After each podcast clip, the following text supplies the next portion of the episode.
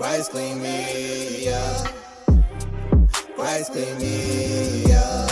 I ain't got a stain and I'm feeling brand new. Yeah, yeah, yeah, yeah, yeah, yeah. Christ clean me up.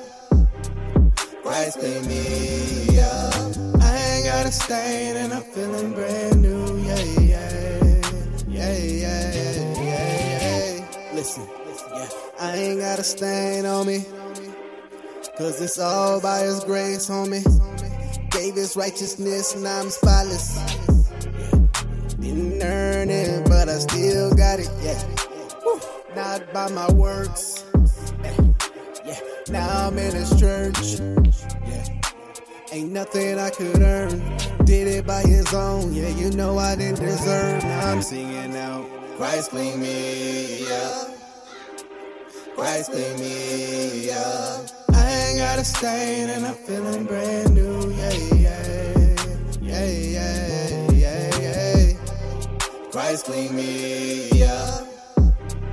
Christ clean me up. I ain't got a stain and I'm feeling brand new. Yeah, yeah, yeah, yeah, yeah, yeah. Christ clean me up. I was headed to hell, I was a mess, my goodness is unworthiness. But now I'm feeling brand new, I ain't worried about a thing. He's glory, now I sing, yeah. Got a new mind, got a new heart. Glory to God, who art worthy of all praises by tongue, tribes, and nations. He dressed us in this white robe, his righteousness we now clothe. Glory to God and Christ alone, glory to God and Christ alone, yeah.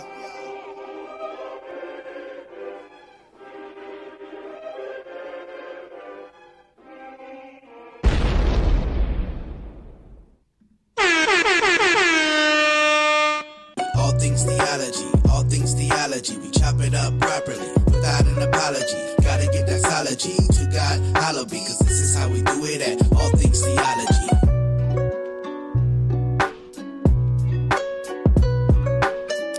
Well, grace and peace, grace and peace. Welcome back to another episode of All Things Theology. This is your host, K-Dub, and today I'm going to be joined by Justin Peters. We're going to talk about some Word of Faith theology, give a history, and inform you on some of that. Good to have you, Justin. I think right now you're muted. If you can unmute, that would be great. But man, it's like I've already told you, a pleasure to have you on. And let's see. Oh, there it is. There it is. We got it. Okay. All right.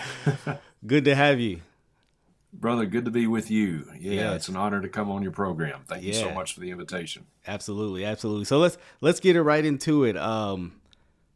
I know you grew up in kind of Word of Faith theology, kind of had that background. I myself grew up in that, and man, I'm sure we can go on stories about stuff, experience. Tell me about kind of the upbringing in Word of Faith, and kind of how you kind of got out of that.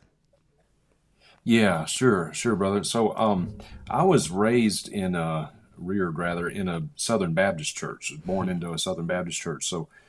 On paper, we were not Word of Faith at all, right. Southern Baptist, but there was a family in the church, one man in particular named Charlie, and Charlie was very much Word of Faith, even though at the time I didn't know there was such a thing as Word of Faith. I'd never even heard of it, but Charlie was one who was following, Benny Hinn and Kenneth Hagin at the time. Hinn was just kind of just becoming a blip on the radar back then, but Hagin and Copeland he was big into, and so he lived right down the street from my parents where I was reared. And Charlie came up to me one day and he said, "Justin, God has spoken to me, and he's told me that he's going to heal you as long as you have enough faith." And so I was 16 years old at the time, and at that age, I wanted to be healed. I wanted to run, play sports, play football, do all the things that my friends are doing, drive, which, I can now, but at the time I didn't think I would ever be able to drive.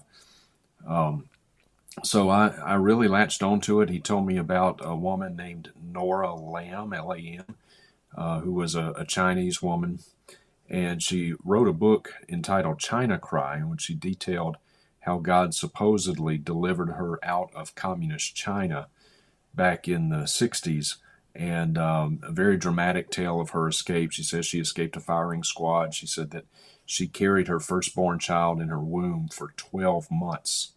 12 months, just so she could get out of communist China before she had the baby. And so I found out years later that pretty much everything she told about herself was made up, just a lie, which is typical in this movement. But and I didn't know any of that at the time, of course. And Charlie was, you know, he's always getting a dream, always getting a vision.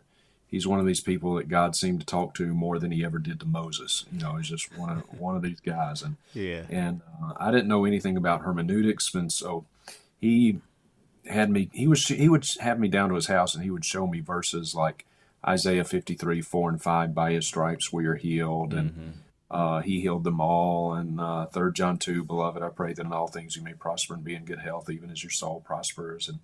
And of course he was. And I don't even know if he knows or he knew. I don't know if he knew he was taking these verses out of context, but I understand now that's what he was doing. But I was completely convinced that I was going to be healed. And so Nora Lam was having a miracle crusade there in Vicksburg, Mississippi, my hometown.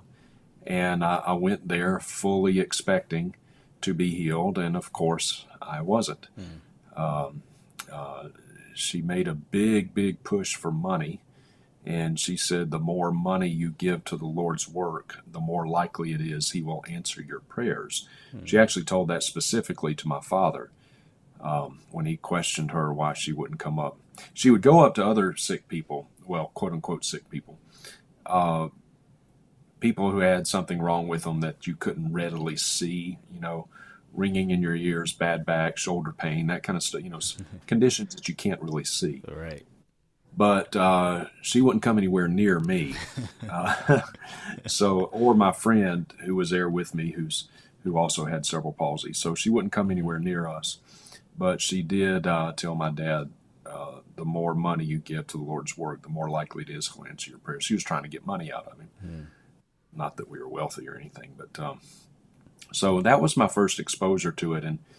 And I went to see some other faith healers in hopes of being healed. So even though we weren't Word of Faith, there was, and the sad thing, Chris, is that nobody in my church at the time, a Southern Baptist church, nobody had enough theological wherewithal to pull me aside and say, well, nobody had enough theological wherewithal to take Charlie, who was a man in his 50s at the time, and say, Charlie, your theology is wrong. This is not what we believe.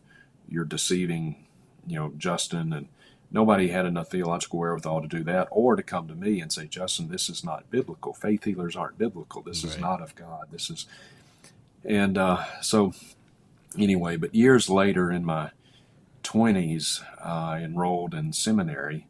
I went to Southwestern Baptist Theological Seminary in Fort Worth, Texas. And by that time, I had figured out that it was not biblical, but I had an interest in it, and I began to study this movement at a more academic level. And long story short, I ended up writing my master's thesis on Benny Hinn and the Word of Faith movement for my Master of Theology program. And so as part of the research for that, this was in Fort Worth, and from time to time, Benny Hinn would come to DFW and have a big crusade. And so this was 2001, 2002, and he was at that time, he was kind of at the zenith of his popularity. He's a shadow of what he was back then today. But I went to see some crusades. Interestingly, Costi Hinn, Benny Hinn's nephew, who's now delivered out of that stuff. But at the time, he was a catcher for his uncle. He would catch people. And we figured out a few years ago that he and I were at some of the same Benny Hinn crusades together, just on opposite ends of the theological spectrum. So, so I wrote my master's thesis on Benny Hinn and did a deep dive on that. And then a church in Alabama in 2004 heard of my research, and they invited me in to speak on the Word of Faith movement at their church. And this was October of 2004, and that was the first time I did kind of the early version of what I now call Clouds Without Water. Right. And honestly, ever since then, brother, it is just, it's taken me all over the world. Yeah. And I've taught on this, in 30 different countries now. Wow. So. Wow. Yeah. So I kind of grew up in, I tell people it's like a Pentecostal Baptist Catholic kind of upbringing. It was a mishmash of literally everything. There was no cohesive, like, systematic doctrine. So, I mean, growing up, I mean, people falling out was very normal. I mean, I thought that was, very Christian, At 19, I believe I was truly genuinely converted. And the only church I know to go to is, the church that, down the street that I went to when I was an unbeliever, and I started going there, and I'm kind of thinking, okay, this is, speaking in tongues and kind of the experiential stuff, right? I thought that was what it was all about. And, right. I started, but the more I read my Bible, the more and more I got uncomfortable with some of the things they were saying and teaching. And then the Lord just happened to bring a man who really discipled me. But oddly enough, he never pointed the finger at the church and was like, he just taught me stuff. And I was just like, wait, my church teaches totally opposite of what you're saying. I was like getting the connections. Yeah. And it was difficult for me because like these were friends, these people I, knew for a long time. But at some point I was just like, I was just being convicted even going there. Like I just can't stay in this church knowing what I believe to be true, and this is totally different God, really, we're worshiping, Right. And funny enough, so I leave this church, but I'm kind of like, I'm not Word of Faith, but I don't know what I am, And so I started watching some of your material, and man, it just like, wow, this was what I was trying to articulate, to a lot of my Word of Faith friends. I didn't have the language to like tell them how wrong it was. I just knew it was wrong. It's not saying what the scripture's saying. Could you do this? 'Cause you go into it in your Clouds Without Water series, sharing the history of some of the Word of Faith. Where does this stuff come from? Because if you were anything like me growing up, you just think this is how it always been, right? This is Book of Acts Christianity. And could you share like the history of this movement? Yeah, sure, brother. So it's a mishmash of different things. Mm-hmm. It is it's got some metaphysical cultic theology and philosophy mixed in with it, like Gnosticism. Mm-hmm. Gnostics believed in secret knowledge that they could attain through the disengagement of the mind, and so you've got Gnosticism in there. You've got New Thought in there. The belief that your thoughts, whether good or bad, positive or negative thoughts, will bring positive or negative things to you. Mm-hmm. They'll somehow engage universal laws of attraction and will bring good or positive or positive or negative things to you. So you've got that. And then the incipient, the beginnings of this movement go back. Well, you could look at Phineas Quimby, who was into New Thought. You could also point to a guy named John Alexander Dowie, who is regarded as one of the first forerunners of the modern American Pentecostal movement. John Alexander Dowie was a fraud. He was a charlatan. He was actually a very mean, wicked man. He had his own cult, and people died under his leadership, and he denied. He taught that if you go to see a doctor, then that's a sign of lack of faith. Hmm. He disparaged doctors and medicine. Was this the same gentleman that had the story about throwing the baby? I think you've shared a story. Was that him? Yeah, no, okay. That's a little bit later. Okay, there's a direct line from John Alexander Dowie to Smith Wigglesworth. Okay, there he is. Yeah. Yeah.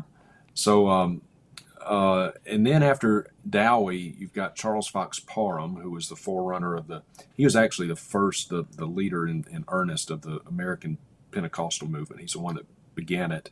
And speaking in tongues first broke out with Parham and his leadership. And then William Seymour, the Azusa revival. Mm-hmm. And then that kind of fractured off because you had within that group, you had some oneness Pentecostals mm-hmm. who deny the Trinity, but then you had some Trinitarian Pentecostals. And so it kind of fractured. Right. And, but then it led to who you're talking about, Smith Wigglesworth. This was an English, and by English I don't mean American, a Welsh really Pentecostal preacher who was into faith healing, and he was known for kicking people and punching people. He claimed to have the ability to see demons attached to people, and if you're sick, it's because you had a demon attached to you. Mm. And so if you've got cancer, you've got the demon of cancer. If you've got, muscular dystrophy, you've got the demon of muscular dystrophy. And of course, he believed the only way to dislodge said demon was to punch it or to kick it off of people, you know.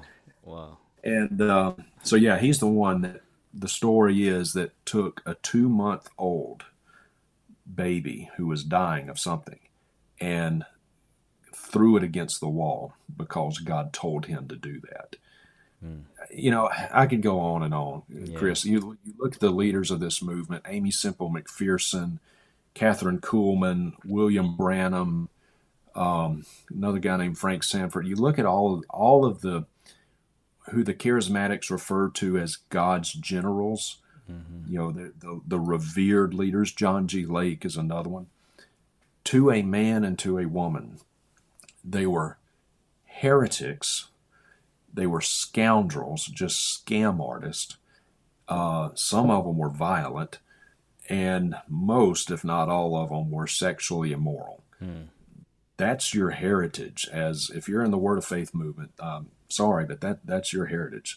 Those are God's generals. The history of the charismatic movement is not a good one. Now, in fairness, not all charismatics are Word of Faith.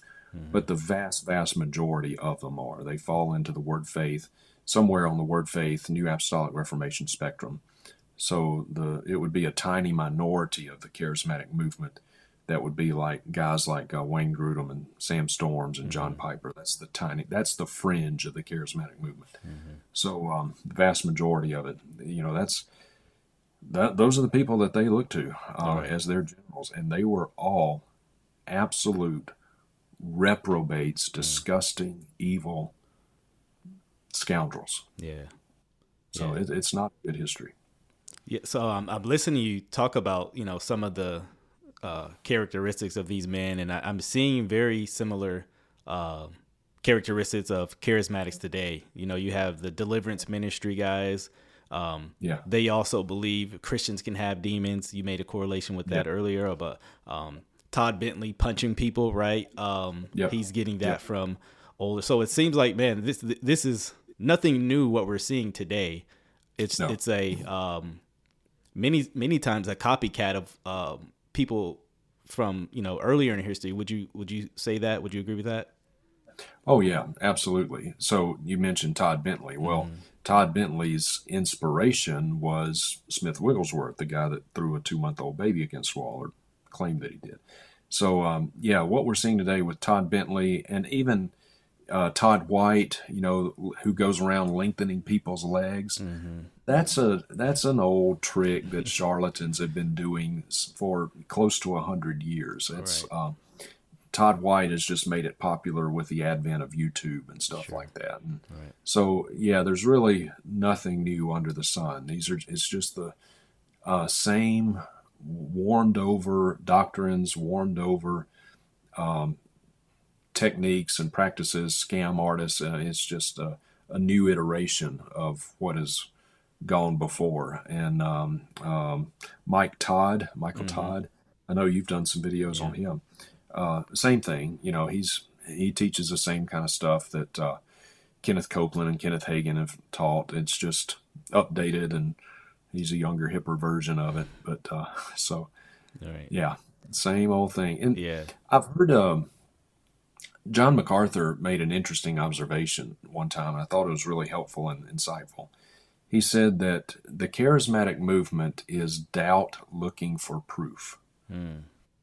doubt looking for proof. And the dirty little secret of the charismatic movement is that whether they admit it or not, the vast majority, maybe not all, but the vast majority of charismatics are absolutely riddled with doubts about the Bible and Christianity. Mm-hmm. And so in a way to satiate those doubts and allay those doubts, put them to bed, that is why they are constantly searching after the next big thing, the next experience, the next dream, the next vision, the next buzz, the next person who claims to have been to heaven, and signs and wonders and angel feathers and gold dust. It's like this endless hamster wheel. You see what I mean? Oh, yeah. It's this endless hamster wheel of moving from one spiritual buzz to the next, because they don't really believe what they say they believe. Right. So they're constantly searching after these experiential things.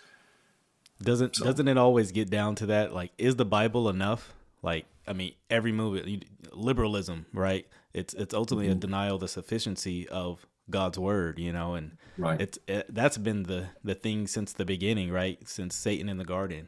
So since we're talking about Word of Faith, how about this? How about we lay out some theological distinctions? So what makes somebody Word of Faith? Like, how would you describe that? Like, you know, how would you put someone in that camp or category outside of them just claiming they are Word of Faith? Yeah. And a lot of people think Word of Faith is a denomination. A church doesn't have to be Word of Faith to, you know, like have Word of Faith on their sign out by the road or something. It's a set of theological beliefs and philosophy and approach to doing church. So all Word of Faith are not. Excuse me, wait.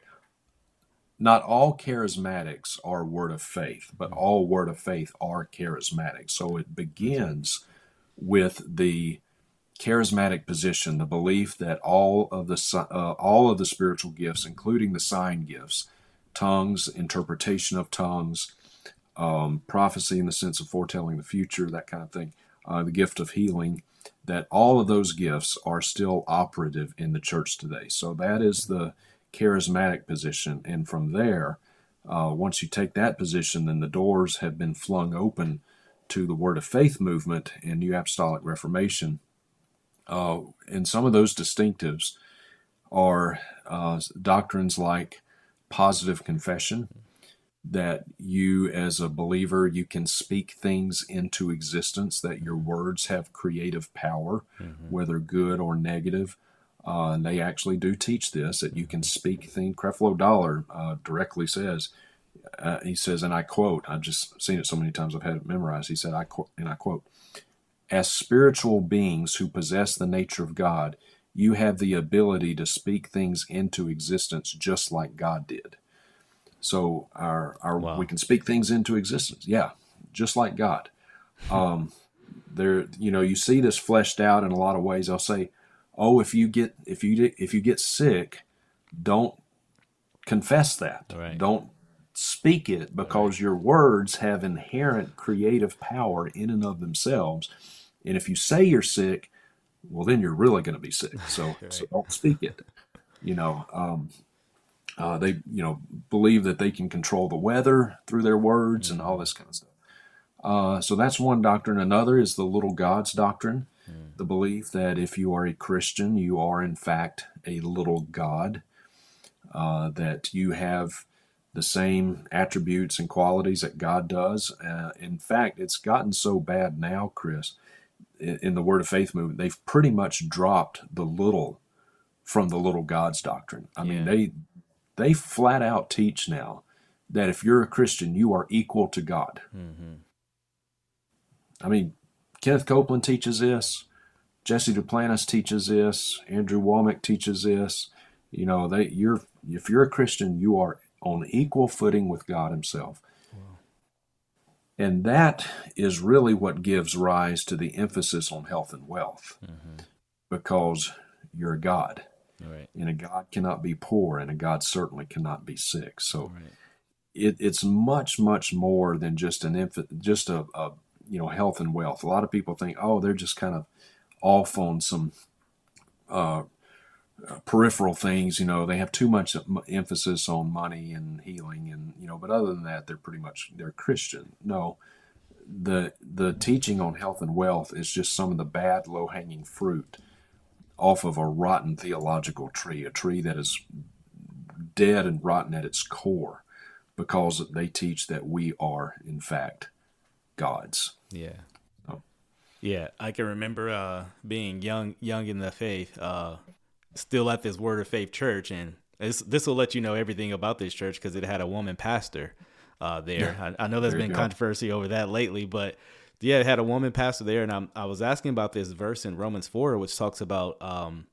it says about who gives life to the dead and calls existence to the things that do not exist. And I remember asking a little shame about asking a woman pastor early in my Christian days, but God grows us, right? But I was asking about and she goes and tells us, hey, that's talking about how we can, speak things into existence. And, I recently heard Jesse Duplantis also, he used this verse, and it's clear, but this verse is clearly referring to God's being the one who, calls things that do not exist into existence, right? But so there's a very, I noticed very early on, almost an exchange of roles in the Word of Faith, things where God clearly does.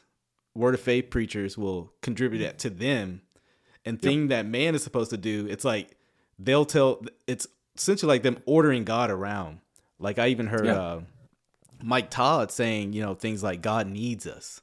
And Miles Monroe you listen to old clips, he's just getting it from Miles Monroe. And so just a very anthropocentric way of viewing God. Would you see that as a correlation between many of the Word of Faith teachers as well? Oh yeah, 100%. They demote God and they deify man. They reduce God. See, in the Word of Faith movement, faith is not placed in God. Faith is a force that you direct at God to make him do whatever you want him to do. Mm-hmm.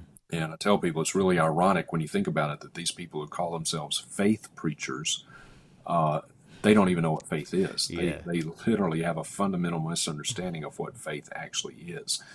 They reduce God to basically your cosmic bellhop. God exists to serve you. Whatever you want, that's what God is there for. And he he's your cosmic bellhop, and he's a genie. In fact, just as I say that, Jen Johnson, who is the daughter-in-law of Bill Johnson, there's a clip out of from her several years ago. I have it at my seminar, but she says that the Holy Spirit reminds her of the genie in Aladdin.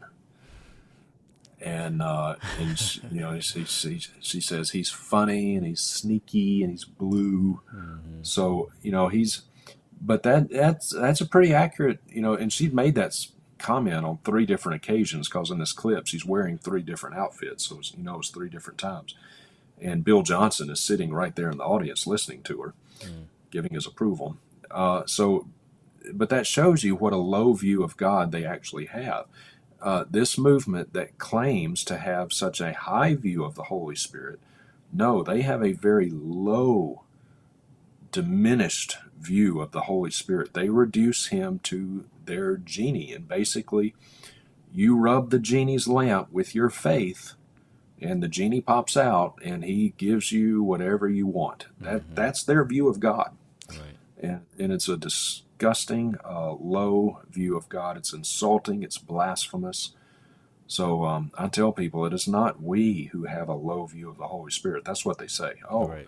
I can't tell you how many times I've heard this. Yeah. Justin doesn't believe in the Holy Spirit. He doesn't believe in the power of the Holy Spirit. Doesn't believe in the gifts. No. My view of the Holy Spirit is far, far too high. Exactly. Allow for that kind of nonsense And you blame God for your theology. You claim you got it from a direct revelation from God. No, my view of the Holy Spirit is far too high to allow for that. Yeah, amen to that. It's just strange how God told me becomes this moniker of all the crazy things that these people say. So let me ask you this: what's the danger of appealing to revelation outside of God's word. Like, what's the big deal, right? Like, hey, isn't God speaking to them, right? As some of them will claim, hey, he's speaking, right? He's still speaking today, right? So what's the danger of this? Yeah. Oh my goodness. That, I tell you, that is one of the most dangerous things you can teach. You hear this in the charismatic movement all the time. Mm-hmm. God spoke to me. God told me to tell you this. God gave me this revelation. He, this prophecy, this vision. Because it's kind of, in a sense, like the ultimate trump card. Right. Because if you say, "Oh no, I don't know about that," well, God told me, and you don't want to question God, dude. That's right. So it's kind of the ultimate trump card, and so it is a way of buttressing themselves. It's a way of lifting themselves up to be spiritually superior to you. Mm-hmm. Don't question the man of God. Don't question, in the charismatic movement, the woman of God, because women preach as much as men do. Touch not thou anointed, Touch not thy, touch not my anointed. Don't criticize me.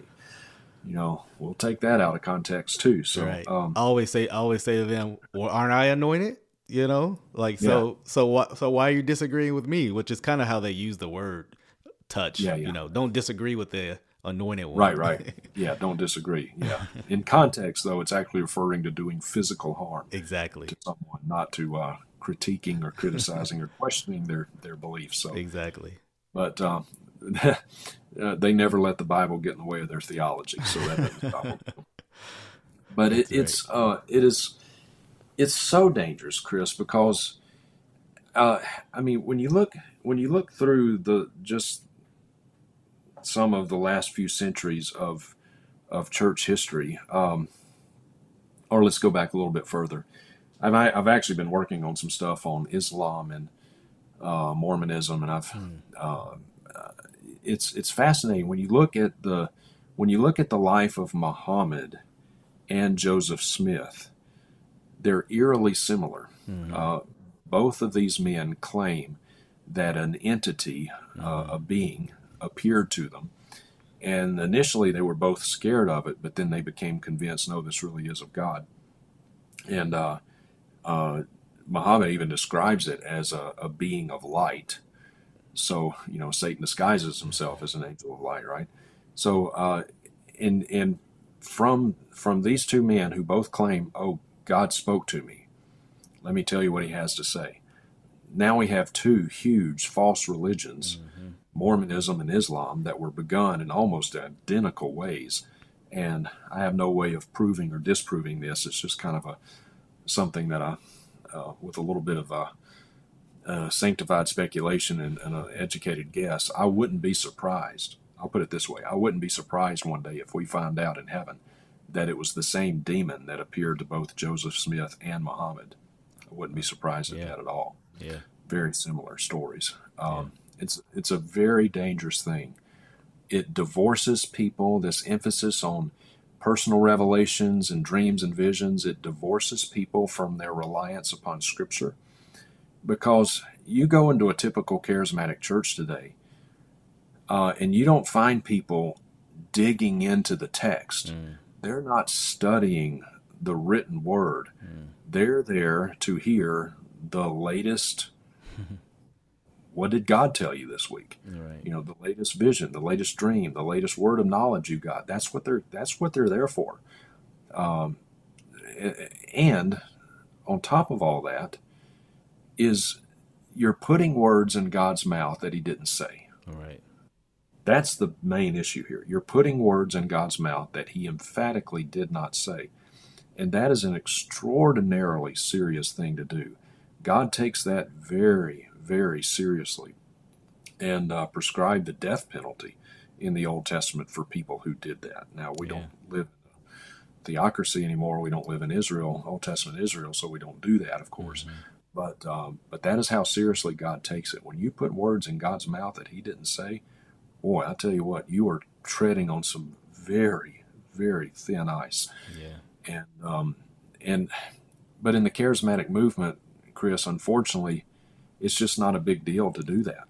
Yeah, that's what I was going to say, because I can't think of like one Word of Faith teacher who hasn't given some kind of false prophecy. And, right. you know, to me, I'm like, that would be the end of my ministry if I believe what the Bible said about it. Like, hey, I'm no longer giving no prophecy, none of that. Yep. I'd step down. But they just kind of like, they'll have some kind of nuance to it. Like, oh, well, this is why it didn't happen, you know. Even though they'll say, they'll be strong in their prophecy on it is going to happen, you know, Trump's going to be president, you know, second term. And how many of them were like, you can't even get a 50% prophecy. Like, why should I trust you on anything else? You know? No, I tell people, I have this sitting on my desk. I don't know. Can you see what that is? I can see that. There we go. Magic 8 ball. Right. There is more prophetic power in this than there is in all of the charismatic prophets. That's right. That's right. Yeah. So they're big on prophecy. Another thing they're big on is, and you kind of spoke on it, this, healing, right? Emphatic on healing. I would even go on to say, so someone comes up like yourself, hey, Justin, you know, you need a healing. God's going to heal you. And when it doesn't happen, typically, I mean, I would say even usually majority of the time, the emphasis is put back on the person on why they didn't get healed. You lacked faith. You didn't, give, you didn't do X, Y, Z. Therefore you didn't get the healing. How would you respond kind of to that situation we see a lot of times? All the time. Absolutely. Mm-hmm. And that's one of the more heartbreaking things of this movement is because they teach that it is always God's will to be healed. Always. Yep. No exceptions. Mm-hmm. So if you begin with that premise that it is always God's will to be healed, and a person hears this and they are sick, they are in a wheelchair, they have muscular dystrophy, they have a sick child, was born with some kind of debilitating disease or disability, and they hear this, and so they pray, Lord, heal me, heal my spouse, heal my child. And they pray for this for days and days and weeks and weeks and months and years, and some people even for decades. But the healing does not come. Then the question is, whose fault is it? By definition, it cannot be God's fault because he's perfect. Exactly. So the only other one to whom to look is the one who is sick. If you're sick, it's your fault. It's your lack of faith. It's your lack of giving, because they say, you need a miracle. You need sow a seed. Sow a seed. Yep. That's right. Sow a seed. Give me money. Sow that seed of faith. That's right. And the bigger miracle you need, the bigger monetary seed that you'd better sow. Right. So, if you've got a head cold, well, maybe not so much seed for that. But boy, if you've got a kid with cancer, you better dig deeply. All right. And that is one of the most disgusting and heartbreaking things about this movement is that you look at Jesse Duplantis and Kenneth Copeland and Creflo Dollar and all these, Joyce Meyer and all of them, they're gazillionaires. I mean, they're not millionaires. They're multi tens, at least multiple tens of millions of dollars, millionaires, flying in private jets and driving Bentleys and that wealth comes from an awful lot of poor people, desperate people, sick people, widows, and they're hearing this garbage on television, some of them in their churches, and they're desperate and they send in money, hoping that God will bless them, hoping that God will heal them or heal their child. Yeah. And that's how these prosperity preachers have gained such incredible, fabulous wealth. And so, it is just, there's nothing redeeming about it. It is just, it's a wicked, wicked system. It's evil. And if there's anything worse than exploiting the poor and the sick, it is the reproach that they bring upon the name of Christ. Mm. That's the worst thing, is the reproach that they're bringing upon the name of Christ. So, dealing with the healing, they rob people, Chris, not only of money, but they rob people of the blessing that it is to be afflicted, whether it's sickness or a handicap or some other kind of trial, because God uses these things in our lives, right, to make us dependent upon him. Amen. and the Bible has a theology of suffering for the saint, but there's no place for that in the Word of Faith movement. There's no place for that in the NAR and the prosperity gospel. It's just no place for it. It's the devil's fault, right? They in one sense they view suffering as demonic, right? Yeah. Whereas you read the Bible and you see texts where God's granting suffering, right? Saying suffering is to produce this godly character, etc. And it's like you said, they're robbing people of a sanctifying means God is using our life. You kind of touched on this about, the healing. It really makes you look inward. Like what's wrong with me? Like I'm not doing enough. And I would argue you probably never feel sufficient in some sense you never feel that way. But, they just put the emphasis on you so much to why, life is, from their perspective, life is going so badly. You're struggling with health. You don't get healed. You're the problem. Lack of faith. And I have seen people, striving with their whole being, searching for a healing, and they'll turn around and tell them that person still does not have faith. It's like you said, that's practically where it gets dangerous. And so another issue, funny enough, this was the hardest issue for me to kind of let go when I was in the coming out of charismaticism, and it was because the only thing I really mimic.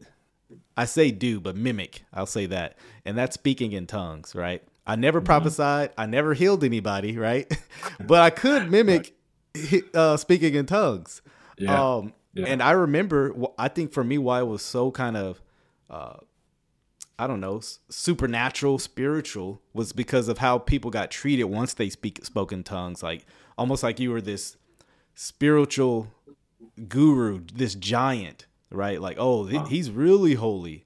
He can speak in tongues. Maybe you could talk about speaking in tongues a bit and kind of even that attitude about that as well. Yeah, sure. It's a fascinating history because I think, as I mentioned earlier, it goes back to Charles Fox Parham, and that's where tongues first broke out. This was in the 1900, actually. And initially, in these early Pentecostals, Chris, they had basically the right theology on tongues in that they rightly believed that the gift of tongues was the ability to speak in a known human language. It just wasn't known to the one speaking it. Mm-hmm. That was their initial theology, and they were right about that. Mm-hmm. That is the genuine gift of tongues. So believing that, they sent off some of their students from Bethel Bible College, is what it was called, to Japan, China, and India, believing that once they got there, God would give them the ability to speak in those native languages, and they would be able to converse and preach the gospel and communicate. Mm-hmm. Well, once the boats landed on the shores, they got out, and it didn't take very long to realize pretty much, I can't understand a word these folks are saying. They can't understand me. That's right. And so they came back in complete failure. And it was only then that Pentecostal said, oh, wait a minute. Sorry. About that. We got that wrong. The gift of tongues is actually speaking in unintelligible ecstatic gibberish. Mm-hmm. And that has been the charismatic view on tongues ever since then. Hmm. It's fascinating when you look at the history of it. But you can teach a canary how to speak in tongues. It's just a learned behavior. You've learned how to do it. I can't tell you how many people I've talked to that used to be in the charismatic movement. God delivered them out of it. But even though they are now cessationists, they're right where you and I are theologically.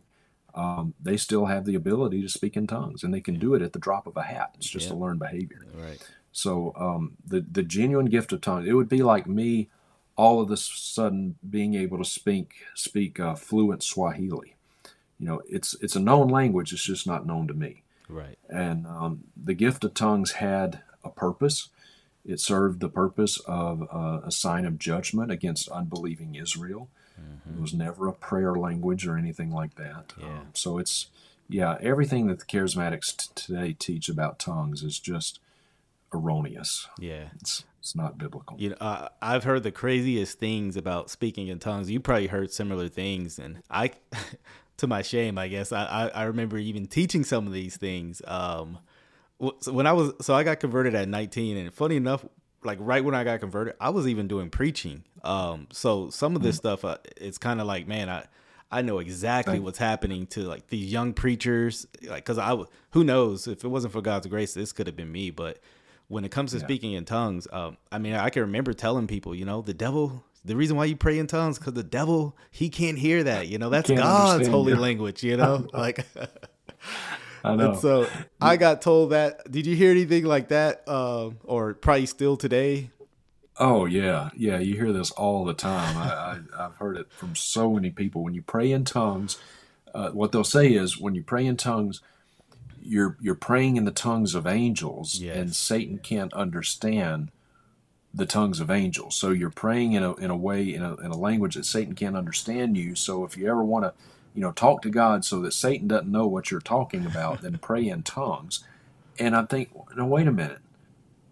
That doesn't make any sense. If praying in tongues is praying in the tongues of angels, and Satan is not supposed to understand that, what is Satan? Right.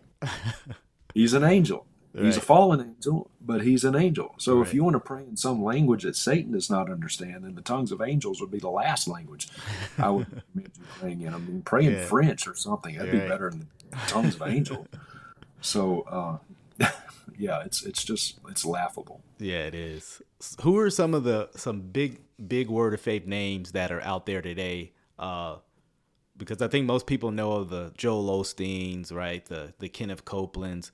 Maybe even some up-and-coming Word of Faith people. I know on this channel people are familiar with Mike Todd because we've talked about him a lot, but maybe some other people. Yeah, Mike Todd, Todd White, the Bethel crowd, and even though Bill Johnson is a bit older now, but Bethel Church in Redding, California, that is dominated by young people. Right. That's, you know, young people from all over the world flock to Bethel Church in Redding, California. So Bill Johnson, Chris Valentin, Sean Bowles, some of those guys. Did I say Todd White? Yeah. Joseph Prince is another one, and he's very popular, very, very popular in the last 15 years or so. And he's got a massive following of young people. And then Michael Koulianos from the Jesus Image in Florida. Michael Koulianos is Benny Hinn's son-in-law, and obviously married to one of Benny Hinn's daughters. And so the Jesus Image down there in Florida, that's another big draw for young people. So, yeah, even though, like you said, guys like Benny Hinn himself and Kenneth Copeland, they're getting older. But you've got a whole new crop of young people that are flocking to this movement. Andrew Womack, Karis Bible College. You know, a lot of these big Word of Faith churches have Bible colleges. Now, they're academically they're jokes. Yeah, I mean, seriously, you'd be better off getting a degree out of a Cracker Jack box. But they've got a huge draw. A lot of young people go there. And you know, one thing I've noticed is that the younger preachers that have kind of risen in prominence, they're the kind of the neo-prosperity preachers, because, you know, they've been influenced by the Kenneth Copelands and the Hagis and Duplantis. Isaiah Saldivar is another one. Mm-hmm. Yep, Isaiah Saldivar. Yep, the deliverance stuff. Yeah. So yeah, let's talk about the deliverance ministry stuff, because I've covered that a lot. You know, one of the most saddening things is because they're definitely Word of Faith to some extent, but also where I think they've kind of, because, you know, I didn't hear this, and maybe Kenneth Copeland and these guys did teach this that I was just unfamiliar with, is they're big on demonology. And, you know, Christians actually having demons. You talked about it earlier where, you know, you got the demon of cancer, the demon of common cold, you know, it's like everything has a demon. And one of the things I've actually called out about them is actually, you know, when you sin, it's ultimately they don't believe it's you're the problem, but rather there's a demon inside of you that made you do it. So you lust, you got a demon of lust. You're a liar, you got a demon of lying. So you're not actually the problem. You got a demon in you that needs to be casted out. Any thoughts on that? Yeah, absolutely. I'm so glad you brought that up because that is a very, very dangerous teaching. It's unbiblical. You know, just like you say, if you're drunk, it's because you've got the demon of alcohol. It's probably been passed through your bloodline. Your great grandfather was a drunk, and the demon of alcohol has just been, you know, passed through your bloodline, and you can't help it. So you need to break the generational curses. You need to cast out the demon of alcohol or the demon of pornography or whatever, and all that is a way of absolving people of the one responsibility that they actually have, and that is to repent. Right. So if you're a drunk, if you're a liar, you know, in a habitual kind of a sense, if you're looking at porn, it's not because you've got some demon. You don't have a demon problem. You've got a sin problem. Amen. And your responsibility is to repent. Amen. You know, not cast out. The devil didn't make you do it. Right. You made yourself do it. Yeah. So it's half the time the devil doesn't even know about you. You know, it's like you're just you're giving over to your own lust and desires. You know, and so that's that's one of the things I've called out. 'Cause, I mean, I see it with all these guys, and you know, and I don't know if you've ever seen these casting out demon sessions, but the best way I can describe it is these guys look like paid actors because it looks just so ridiculous. Yes, yeah, a lot of them are. Yeah. Like I was like, man, if you know, I'm not into this stuff, but it's like, if I was, I'd make it look a little better than that because it just looks fake. You know, so you can say the same about some of these guys when they speak in tongues. It just looks like, man, that's the last way I think about doing it. You know? Yeah, I know exactly. I mean, at least take some acting classes or something. 'Cause it's just so bad. Yeah. Catherine Crick. Oh yeah, Catherine Crick. She's another one. Daniel Adams. You have if you're familiar with him. Yeah. A lot of the deliverance ministry guys. Yeah. Yeah. And when you watch these videos, Chris, something I'm sure you've noticed this too. You've probably even talked about it, but you watch them as they go from place to place, and you see the same people showing up in different locations, getting the same demon cast out of them. Like, hold on, wait a minute. This is in California, but didn't I see a video of you from like Pennsylvania a couple of weeks ago? It's the same person. Yeah. But one of the things that always, you know, has me like thrown off is like, I don't know, maybe it's just me, but someone's getting a demon cast out and you have this whole crowd like standing just like 3 feet apart. Like, I don't know, maybe I think I would be that'd be the last place I would want to be if it was an actual demon around. Like I'd be getting out of there, you know? Right. But they're all like just standing, observing, watching, like interviewing the demon. It's like CNN demon channel time, you know? It's like strange. Yeah. Yeah. They interview demons. I mean, it's just so bizarre. It's so bizarre. Like, and they say, they come up with names of demons, you know, this demon is named, you know, whatever, Cletus or whatever. That's this demon's name, Cletus. Well, how do you know his name? Well, the demon told me. Yeah. Or I've heard, so like, you're just gonna believe him. I mean, yeah. I've heard like the marine spirit. They have like these aquatic demon names where I'm like, I don't even know how you guys even thought of that. Like, you know. Yeah. I know there's this, what was it? Sneaky squid spirit the water demons and python spirit. Yeah. Python spirit. Yes. Yeah. Oh man. They have a whole zoo of demons. Yeah. So. I guess all demons have names, but, what are some of the, common pushbacks you get? I have some interesting ones, but what are some of the common pushbacks you get, and how do you respond to those? One of the things that people say, oh, Justin's just bitter. You know, I teach against this movement because I'm bitter that I wasn't healed as a teenager. Mm. The only people that say that about me are people who don't know me. Right.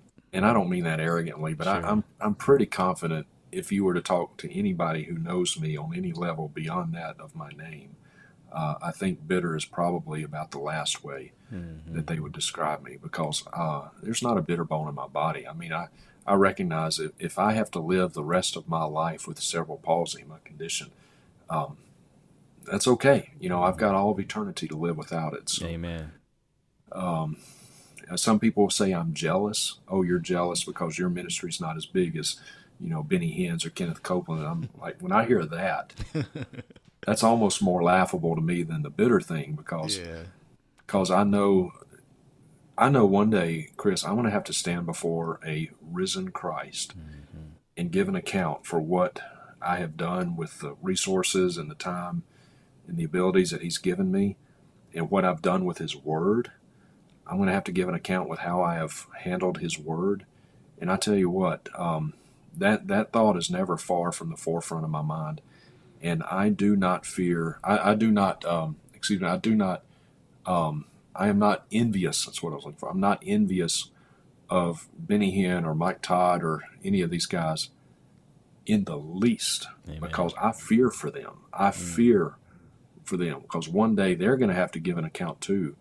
And I tell you what, I'm not perfect, but I don't give false prophecies. I don't teach heresies, and I sure don't tell people, if you give me money, God will heal you of cancer. I mean, they're going to have to give an account for all that one day. Right. I don't manufacture fake signs and wonders. So it's that's another pushback, and of course, you know, oh, you don't believe in the power of the Holy Spirit. Mm-hmm. Kind of already dealt with that.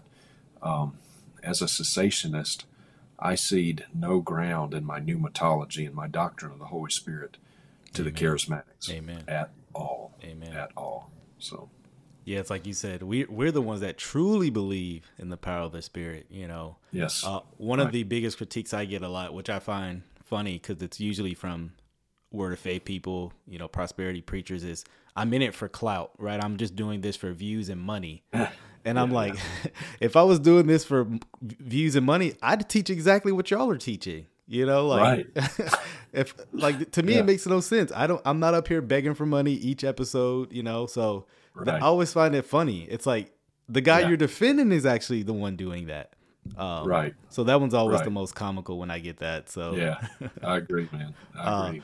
Any good practical advice, as we bring this to a close, any good practical advice for family members who are in Word of Faith? Maybe, man, this could be all, this is where it gets real, right? This is where it's probably the most challenging when you have, I still have family members who are involved in some of this, listen to these guys. I see the posts and it's frustrating, you know, because you love your family. You want them to be saved. So what's some good practical advice you would give someone who's listening to this? Yeah, great question. So if you have a friend or family member in this movement, I would encourage, start with something very simple and concrete. You know, I wouldn't automatically launch into, well, you know, it's rooted in the metaphysical cults, has a very aberrant view of, you know, Christology and the atonement, because they're not going to know what you're talking about. But start with something simple and concrete. And what I suggest is healing. And I say, well, do you believe that it's always God's will to be healed? And if they're listening to one of these people, of course, they're going to say, yes, well, sure it is. And then you say, okay, so what do we do with all of these faithful servants of God that we read about in Scripture who were sick and were not healed? Mm-hmm. What do we do with Moses? The Lord said to Moses, who has made man's mouth, who makes him dumb or deaf or seeing or blind? Is it not I, the Lord? Is it not I, Yahweh? What do you do with David? It was good for me that I was afflicted, that I might learn your statutes. Mm. What do you do with Elisha in 2 Kings chapter 13, who died of a sickness? I mean, Elisha, we're talking Elisha, right? A great prophet. Yeah. Double portion anointing of Elijah even. Yeah. And he died of a sickness. Mm. What do you do with that? What do you do with Paul writing to Timothy? Take a little wine for your stomach and your frequent ailments. And Paul himself. Yeah, with his eyesight. His eyesight. Yeah. I believe that's probably what it was in Galatians 4 anyway, when Paul said, Galatians 4 verse 13, but you know that it was because of a bodily illness that I came and preached the gospel to you the first time. So here you have Paul. This is the man who wrote, you know, about a third of the New Testament, and he was sick. Mm-hmm. So then they're going to have to make a decision. Who am I going to believe? That's right. this prosperity preacher that I've been listening to, or what I see in black and white right in front of me. All right. And this is going to sound kind of odd, but what you're wanting to do is plant some seeds of doubt. We don't often say, that you want to make the person doubt what they've been taught and what they've always believed. And then you're going to generally get one of two responses. And I've had both. People I'll show them some of these texts, and they'll say, well, I don't care what that says. And I'm like, well, okay, well, if you don't care what that said, if you don't care what you read, right in black and white in the Word of God in front of you, then there's nowhere else to go from there. There's no other card to play, because that is our authority. Right. So you talk about the weather, you talk about who won the ball game, but there's just no other card to play if they want reason from the Scriptures. On the other hand, I've also had people say this, and this is what you hope to see. They'll see these examples, and they'll respond like, "Wow, I don't know. I've never really thought about that. I'm not sure." And if you sense some tenderness, if you sense some willingness on the part of that person to reason from the Scriptures, that's what you hope to see. And absolutely. And that's an opportunity to spend more time with that person, and maybe then go into some of these more, heretical doctrinal issues. And so you want to plant some seeds of doubt. As funny as that sounds, you want to plant some seeds of doubt in that person. No, that's good advice. Especially with family, I would even encourage, hey, be patient, because you're probably in it for the long haul. If it's just a evangelism encounter, right, you have to be quick, probably get to the most important issues.